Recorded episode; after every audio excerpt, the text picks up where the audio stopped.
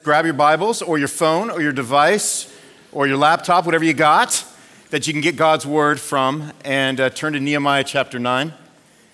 If you're on a device, you can go to the ESV version if this is your first time uh, with us this morning.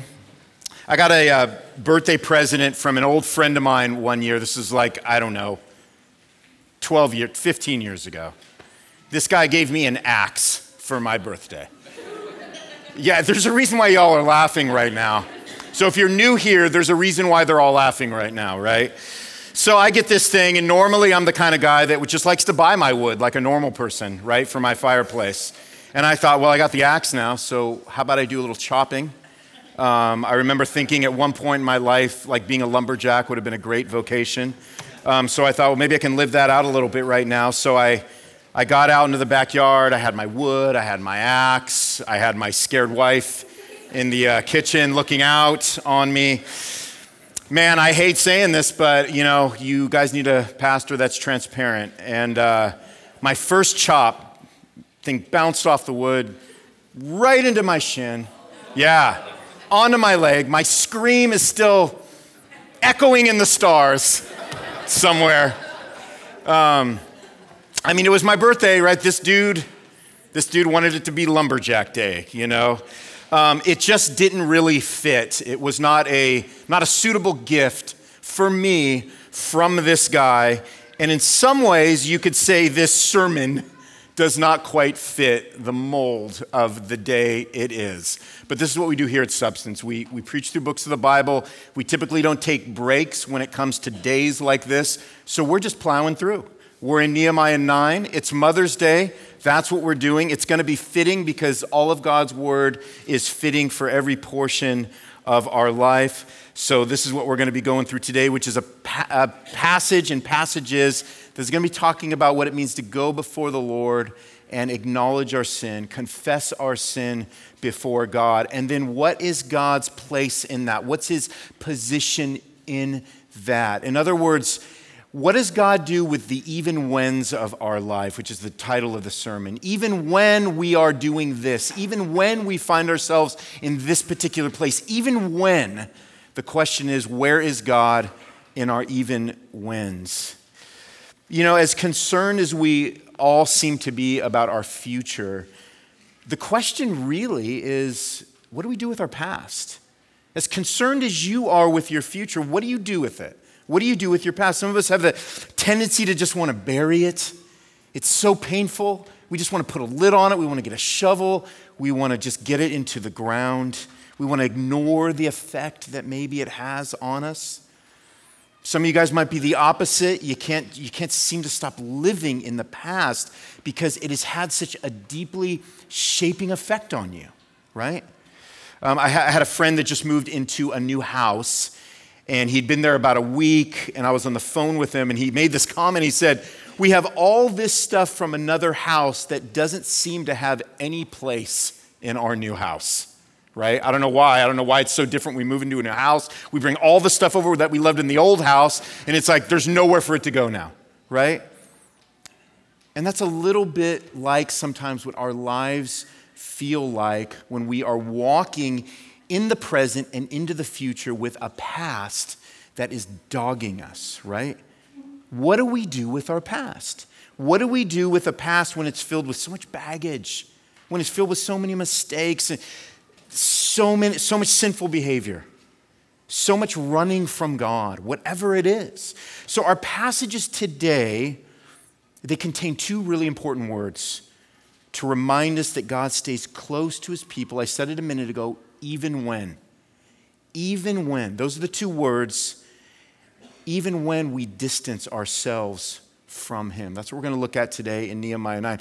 Uh, going back to last week, we saw that Ezra Ezra, who is the, the priest and the scribe here in Israel at this time when Israel uh, captives have come back from Persia into the land to try to repair the walls of Jerusalem, the gates of Jerusalem. God is bringing them back. They're still in captivity, but He's been bringing them back to their city to try to rebuild, to restore, to renew, to get their lives, to get their nation back into being a nation that is following after God. So last week we saw that Ezra, he began reading from God's word. It was the first time in years that a priest had stood up and read from God's word. We even read that the people built Ezra a pulpit. I'm still bitter about that, right?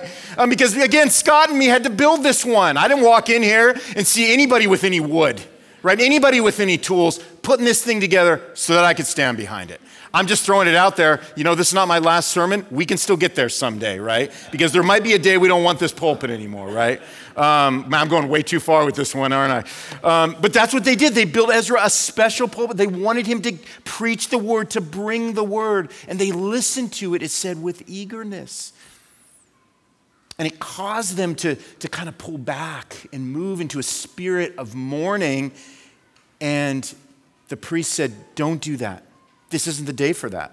So they had a feast day that was filled with rejoicing. But that wasn't the only thing that needed to happen. That feasting and that rejoicing was just the first thing that needed to happen after hearing the word. Today we read that they began a solemn assembly, it says, that began with fasting.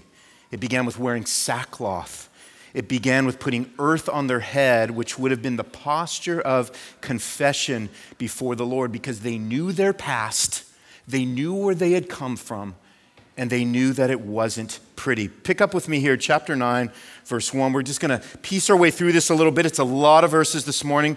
Chapter 9, verse 1 says Now on the 24th day of this month, the people of Israel were assembled with fasting and in sackcloth and with earth on their heads. And the Israelites separated themselves from all foreigners and stood and confessed their sins and the iniquities of their fathers. And they stood up in their place and they read from the book of the law of the Lord their God for a quarter of the day. And for another quarter of it, they made confession and worshiped the Lord their God. So, so part of this confession that we're going to see as we dive into verse 4 here was that they were going to recount all of God's mercy. They were going to begin their prayer of confession by recounting God's mercy, by recounting God's grace, by remembering the ways in which He was so forbearant with them. They acknowledged that He had kept His promises, beginning with Abraham all the way through Moses even when they had acted rebelliously. Keep those two words in your mind as we're, as we're stepping through this. Even when. Look what it says in verse 4 as we pick up on the stairs of the Levites to Jeshua, Benai, Kadmiel, Shebaniah, Benai, Sher, uh, Sherebiah, Benai, and Chenaniah, and they cried with a loud voice to the Lord their God. Then the Levites, Jeshua, Kadmiel, Benai, Hashbenah, Sherebiah, Hodiah, Shebaniah, and Pethahiah said, Stand up and bless the Lord your God from everlasting to everlasting. Blessed be your glorious name, which is exalted above all blessing and praise. You are the Lord, you alone. You have made heaven, the heaven of heavens, with all their host, the earth and all that is on it, the seas and all that is in them, and you preserve all of them, and the host of heaven worships you. Verse 7 You are the Lord, the God who chose Abram and brought him out of Ur of the Chaldeans and gave him the name Abraham. You found his heart faithful before you and made with him the covenant to give to his offspring the land of the Canaanite, the Hittite, the Amorite, the, the Perizzite, the Jebusite, and the Girgashite. And you have kept your promise, for you are righteous. And you saw the affliction of our fathers in Egypt and heard their cry at the Red Sea and performed signs and wonders against Pharaoh and all his servants and all the people of his land. For you knew that they acted arrogantly against our fathers, and you made a name for yourself as it is to this day. Verse 11, and you divided the sea before them so that they went through the midst of the sea on dry land, and you cast their pursuers into the depths as a stone into mighty waters. By a pillar of cloud, you led them in the day, and by a pillar of fire in the night to light for them the way in which they should go.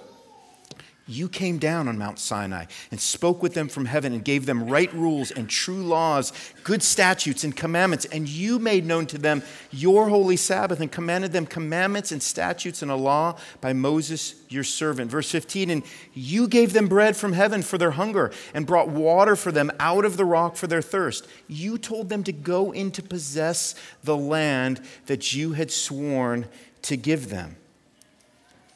So, what we're going to do from this point on after we hear all of this acknowledgement of just the, the mighty hand of God, they're saying, You did all of this. You are the one that is responsible for our deliverance. You are the God that has shown undeserved mercy, undeserved compassion, undeserved grace, and it's just, they just keep listing it off. This is what you did. Here's the story that we remember. This is the story that for way too long now we haven't been telling our kids, that we haven't been gathering around discussing and talking about and remembering.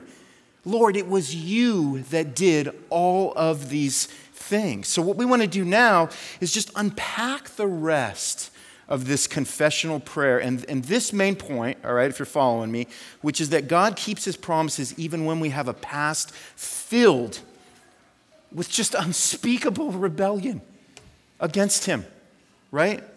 Let's pick up in verse 16, and I'm going to read to the end, and then we're going to unpack it. But they and our fathers acted presumptuously and stiffened their neck, did not obey your commandments.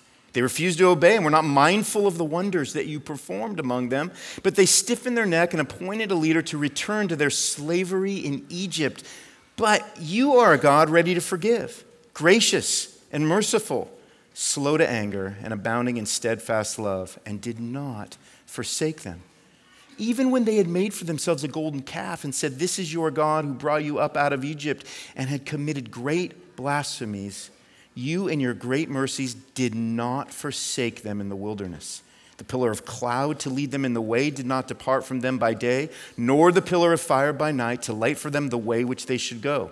You gave your good spirit to instruct them and did not withhold your manna from their mouth and gave them water for their thirst. 21, 40 years you sustained them in the wilderness, and they lacked nothing. Their clothes did not wear out, and their sweet feet did not sw- swell and you gave them kingdoms and peoples and allotted them every corner. So they took possession of the land of Sihon, king of Heshbon, and the land of Og, king of Bashan. You multiplied their children as the stars of heaven, and you brought them into the land that you had told their fathers to enter and possess. So the descendants went in and possessed the land, and you subdued before them the inhabitants of the land, the Canaanites, and gave them into your hand with their kings and the peoples of the land that they might do with them as they would. And they captured fortified cities and a rich land and took possession of houses full of all good things, cisterns already hewn, vineyards, olive orchards, fruit trees in abundance. So they ate and were filled and became fat and delighted themselves in your great goodness. Verse 26 Nevertheless, they were disobedient and rebelled against you and cast your law behind their back killed your prophets who had warned them in order to turn them back to you. And they committed great blasphemies. And before you gave them into the hand of their enemies who made them suffer. And in the time of their suffering, they cried out to you, and you heard them from heaven. And according to your great mercies, you gave them saviors who saved them from the hand of their enemies. But after they had rest, they did evil again before you, and you abandoned them to the hand of their enemies, so that they had dominion over them. Yet when they turned and cried to you, you heard from heaven, and many times you delivered them according to your mercies. And you warned them in order to turn them back to your law. Yet they acted presumptuously and did not obey your commandments, but sinned against your rules, which if a person does them, he shall live by them.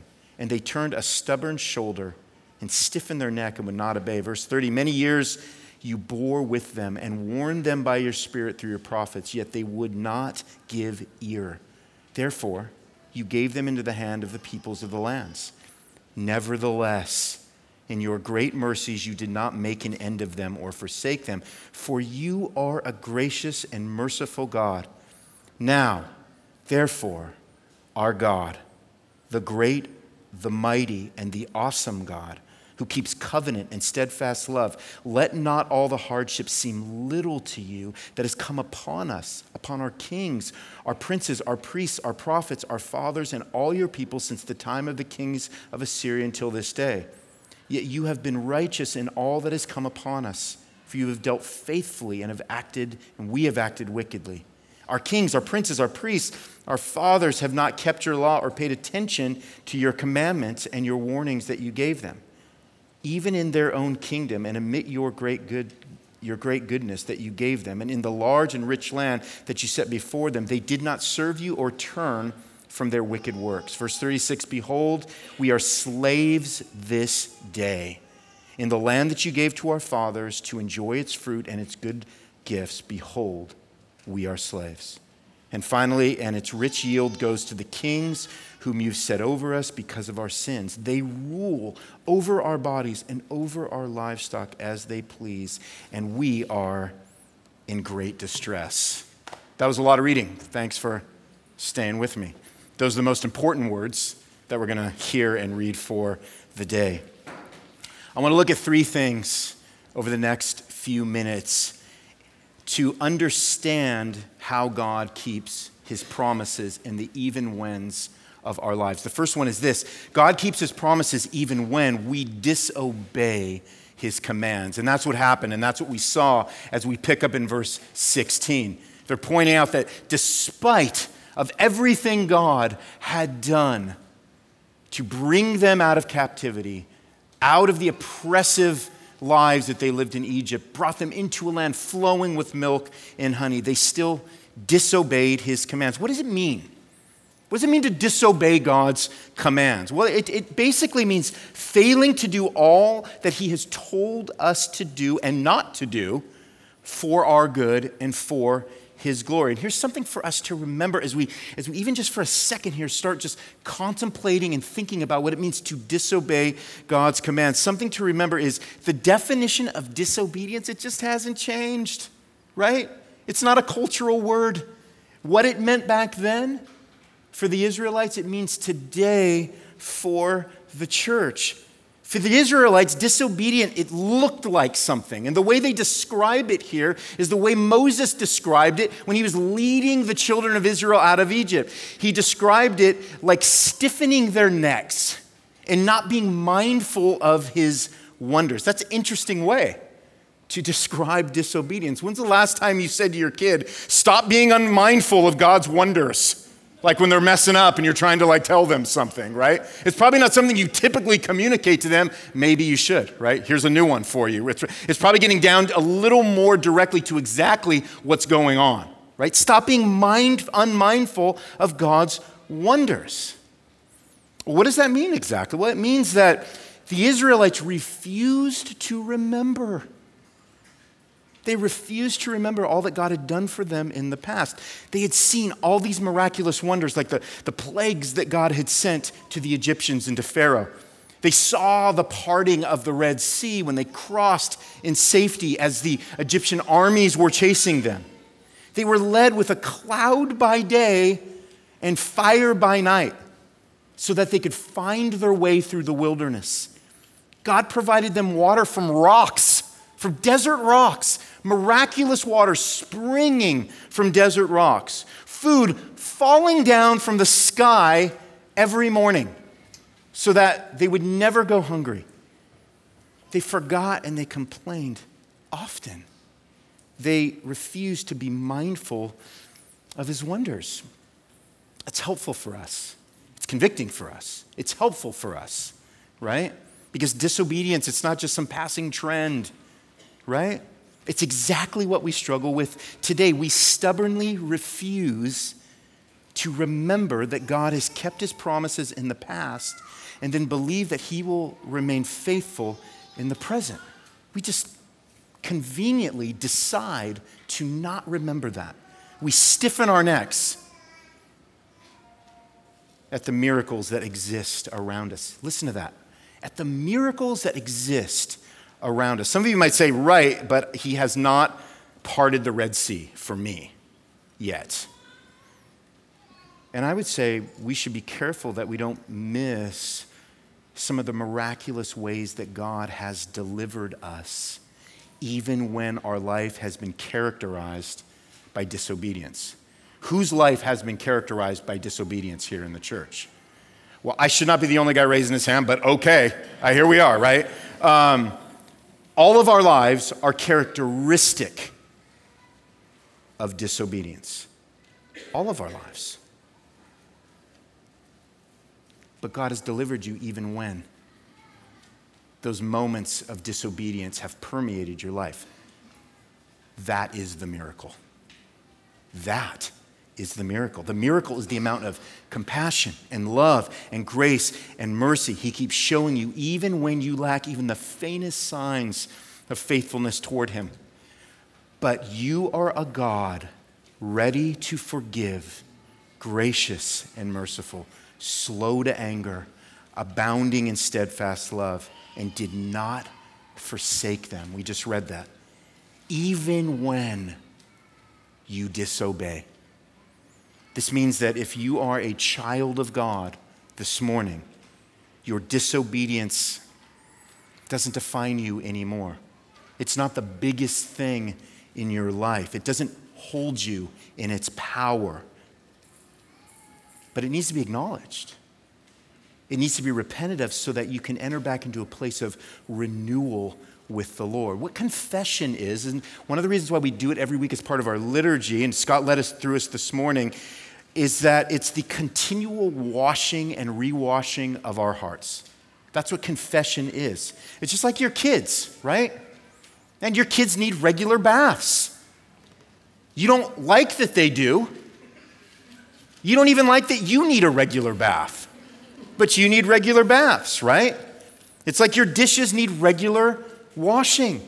It's like your cars need regular cleaning. Your clothes need a washer and a dryer.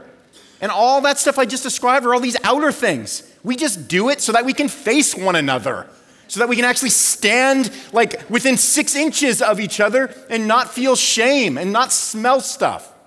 Right? I mean, look at the, look at the lengths we go to. Look at the lengths I go to just to make sure there's not stains on my clothes right now, and there probably are, right? The lengths that we go to. And yet we're talking about something so much deeper, so much more significant, right? So much more significant. That's why confession is so important. That's why we're seeing what the Israelites are taking part of here back in that day as this moment when they are being renewed and reestablished with God as their Father. So God keeps his promises even when we disobey. Secondly, he keeps his promises even when we worship other gods. They laid that out, right? Even when they made a golden calf, God didn't forsake them in the wilderness, but he provided them a cloud by day, a pillar of fire by night. I mean, we just talk about like that like it's no big deal. Oh, there's the cloud again, right? Hey, how's the fire look? How's the, how's the fire floating in the air looking tonight? What do you think, right? And we just talk about this stuff like it's just, you know, like it's no big deal. But look at the lengths that he went, the supernatural lengths that he went to lead his people, even when they were so rebellious. A cloud by day, a fire by night, to guide them, to direct them on their journey. These people wanted for nothing. They never went hungry. They were miraculously provided for, and yet, time and time again, they, they would look to other gods. That was something that was characteristic of the Israelites. They would look to other images that they could see. They wanted a God that they could see, something they could bow down before, something that provided them some shape and some form so that they had something, what they would say was tangible to offer their praise and worship. God said, No, there can't be any images of me. That's not who I am. You, there's not an image. There's not an image that you are going to be able to fashion with your hands that is going to adequately characterize me. So, therefore, in the Ten Commandments, what's one of them? No graven images. Don't make images of me. But yet they made images because they wanted something they could see. What's funny about idolatry let's chat about this for a minute. Um, is that we don't think we're as primitive as the Israelites were with the golden calf. But here's the thing is there's just nothing new school, right? There's nothing new school about worshiping at another altar. There's just nothing really new about it, right? The altars change. The idols remain the same, right? The Israelites were probably not worshiping at the altar of sports they were probably not worshiping at the altar of family or career. But new school idolatry is just repackaged. It's just repackaged. It's like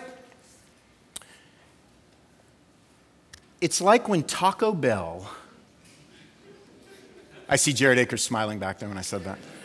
It's like when Taco Bell offers a new menu item and you're like, this tastes a lot like that other taco burrito thing that I've been eating for years. I think they just gave it a new name, right? Not that I eat at Taco Bell at all or anything like that, right? But it's kind of like that. It's repackaged. Essentially, it's the same ingredients. Idolatry is so ingrained in our hearts and in our culture that we have to take inventory, and not just inventory, we got to take intentional inventory to know what it is we're actually worshiping more than God, right? Because here's the thing few people are going to call you out on your idols. I hope as a church that changes. I hope we develop, form, cultivate relationships in the church. We can sit down with our brothers and sisters and go, hey, I'm noticing something here. But the reality is that few people are ever going to call you out on your idols. They're likely, check this out, they're likely going to congratulate you on them, or you're going to become defensive if somebody actually pokes them, right? There's a woman named Sharon Miller who went on social media last week. She's, a, she's an author and a speaker. And she talked about, she just made this comment about her kids. She talked about how her kids weren't playing sports right now because it conflicted with them serving at the church. And this woman got destroyed. She got totally lit up, right? Um, she didn't say there was anything wrong with playing sports because there, there isn't, unless sports become a thing you feel you can't not play, right? But what this woman did was poke an idol on, of all things, Christian Twitter, Christian social media. And it was fierce. Man, the response was fierce. I mean, this woman's talking about soccer and it's fierce, right? So here's my question because everybody just got real quiet on that one, right? What in your life would cause that kind of reaction? Because this is a good way to find out what the idols are in your life. In other words, what is there? This is, this, is, this, has been, this is something that Tim Keller has said through the years. What is there in your life that, if it was taken away, would make your life feel like it had no meaning? That's a good way for us to, to look at our life, take inventory, and try to determine what those idols might be in our life that are taking too much affection away from what needs to be reserved affection for God. And then when you discover what that is, what should come to mind, listen, is that God has been faithful to you even when you elevate things to God like status. That, by the way, he shares no glory with. He does not share his glory. Isaiah 48 8, I am the Lord, that is my name, my glory I give to no other, nor my praise to carved idols. Again, it's probably something not quite as obvious as a golden calf. And in fact, it might be a good thing that has become a God like thing. But God was faithful to the Israelites even when they worshiped a golden calf. So that tells you something more about God, more surprising about God, than it does about his people, even when they ignored all that he had done to save and to serve them in the desert. And that's you, and that's me. God is still keeping his promises to you, even when you give God like glory to things of lesser glory in your life. That's astounding. Three, God keeps his promises even when we ignore his warnings. That was another thing that gets brought up in this prayer of confession is that the people ignored God's warning. That's how patient God is when He says, hey, there's consequences. There's consequences for disobeying me. There's consequences when you chase after other idols who aren't, that aren't real, that can't help you and save you and serve you and deliver you and show you the love, grace, mercy, and compassion you need. There's consequences. I'm warning you through the people that I'm sending you that are speaking my words and this is interesting because I'm not sure how often I've, I've even heard this discussed. The good news of the gospel is this turn from your sin and turn to Jesus who has delivered you from your sin. That's one way of being able to summarize the good news of Jesus. But there's a warning implied in that statement because if we don't turn from those things that separate us from God, we will suffer unwanted consequences. Consequences that none of us actually long for and desire and want. If you own a cat, like I do, these dudes are, they're, I mean, they're, they're scaredy cats on one hand. But when it comes to like jumping on things and walking on like perilous ledges, they're, they're, fear, they're just fearless. They're weird like that.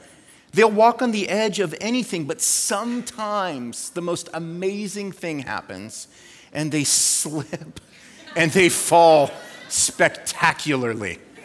And every time that happens, you're kind of like, oh my gosh, I don't, you know, I, am like, I didn't see that. You know, I walk away. You know, I don't want to embarrass my cat, you know. Um, but they get, they get close to the edge, and nine times out of ten, you know, they're all right. And then they have those moments where they slip and they fall. And yet, even when we ignore his warnings, and we get close to those things that are not good for us and we fall, He bears with us, it said. It said, You bore with us. He bears with us. Think about that word. He bears with you, He waits with you, He stays with you, He gets closer to you. He bears with us. He delivers us from the consequences, even of our sin. Sometimes the consequences of our sin could be so much worse. And we see the, the mercy of God pulling us back, even from as bad as things could be. And He lifts us up according to His mercy. The wages of sin is what? Death. But the free gift of God is eternal life in Christ Jesus our Lord. This is the pattern of a righteous God who bears with his unrighteous people. And he took it even one step further because he knew that you and he knew that me, we have no righteousness in us. So he sent a righteous advocate in Jesus Christ. That's how far. Those are the lengths God goes even when we break every promise we've ever made in our lives. The miracle is that the sins of your past, your present, and your future have been covered by the death and resurrection of Jesus Christ, which is the miracle that you need to receive in order to be reconciled to God. Why? So that your guilt and your shame on this Mother's Day can be removed. Because He is a God who keeps His promises. He is also a God who keeps us when we don't keep ours. So it turns out this really is a good Mother's Day message for us. Because all of our even whens, what comes after that is what Paul wrote in Ephesians 2, verse 4 but God. Even when is followed by two vitally important words in Ephesians 2. But God, but God, being rich in mercy, because of the great love with which He loved us, even when, there's those two words again, we were dead in our trespasses, made us alive together with Christ. Paul says, By grace you have been saved You've been raised up with him, seated with him. It's like you're already up there in the heavenly places with Christ. That's what being resuscitated from your sin means. Is you are raised up to life to be with Christ and it's like you're already there. So that in the coming ages he might show the immeasurable riches of his grace and kindness toward us in Christ Jesus. There was no way to measure all of that for the Israelites. How do you measure that much grace? How do you measure that much mercy from the hand of God? You can't. And if you could measure it, then somehow we would get to a place where we might not need it anymore. But because it's immeasurable, that tells us something about God, and it tells us something about the level of which we will need that until the day that we are in glory with Him. So that's what we're going to celebrate this morning as we take communion together. This is a symbolic moment for the church. Christ's broken body, his shed blood. We consider the cross this morning on Mother's Day. We stand in gratefulness and in thankfulness and in obedience because Jesus said on the night before his death, Do this so that you can remember my immeasurable grace and mercy. Do this so that in all the even whens of your life, you will remember that God sent me to be the sacrifice that was required so that you could have peace with a God who has wrath for us in our sin. That is beauty on Mother's Day. That is the beauty of spring, the spiritual spring that happens in our lives and in our hearts today on this Mother's Day. This is what we celebrate. If you are somebody that has come here and you are somebody that has not given your life over to the one that has given you his life, we'd ask you just to stay seated, reflect on these words, don't come up and partake of something that we are eager for you to partake of with us when God has brought you into a relationship with his son Jesus through repentance and trust in his work on the cross. So I'm going to pray, and as I pray, the ushers are going to come forward. We have two stations, two here and one in the back, and then we'll all stand and we will all find maybe a couple of people who can take communion with us pray with us. So, this is something that we all stand up, we, we do this. It's, uh, it's going to be, it's going to be full of energy, full of celebration. Let me pray. God, we thank you that even when, even when we were dead, you made us alive together with Christ. Help us celebrate that with joy today because you're the giver of life, you're the forgiver of sins.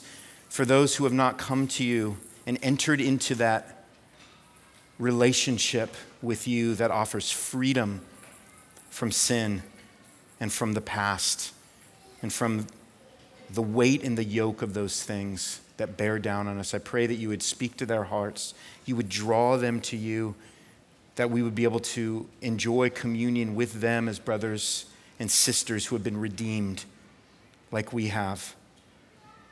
Lord, would you do this work? That we thank you for and that we have no life apart from. And as we take of these elements, help us to be reminded of the way that they nourish our soul and that without Christ, we are lost. But thank you that because of Christ, we have been found. We pray these things in Christ's name. Amen.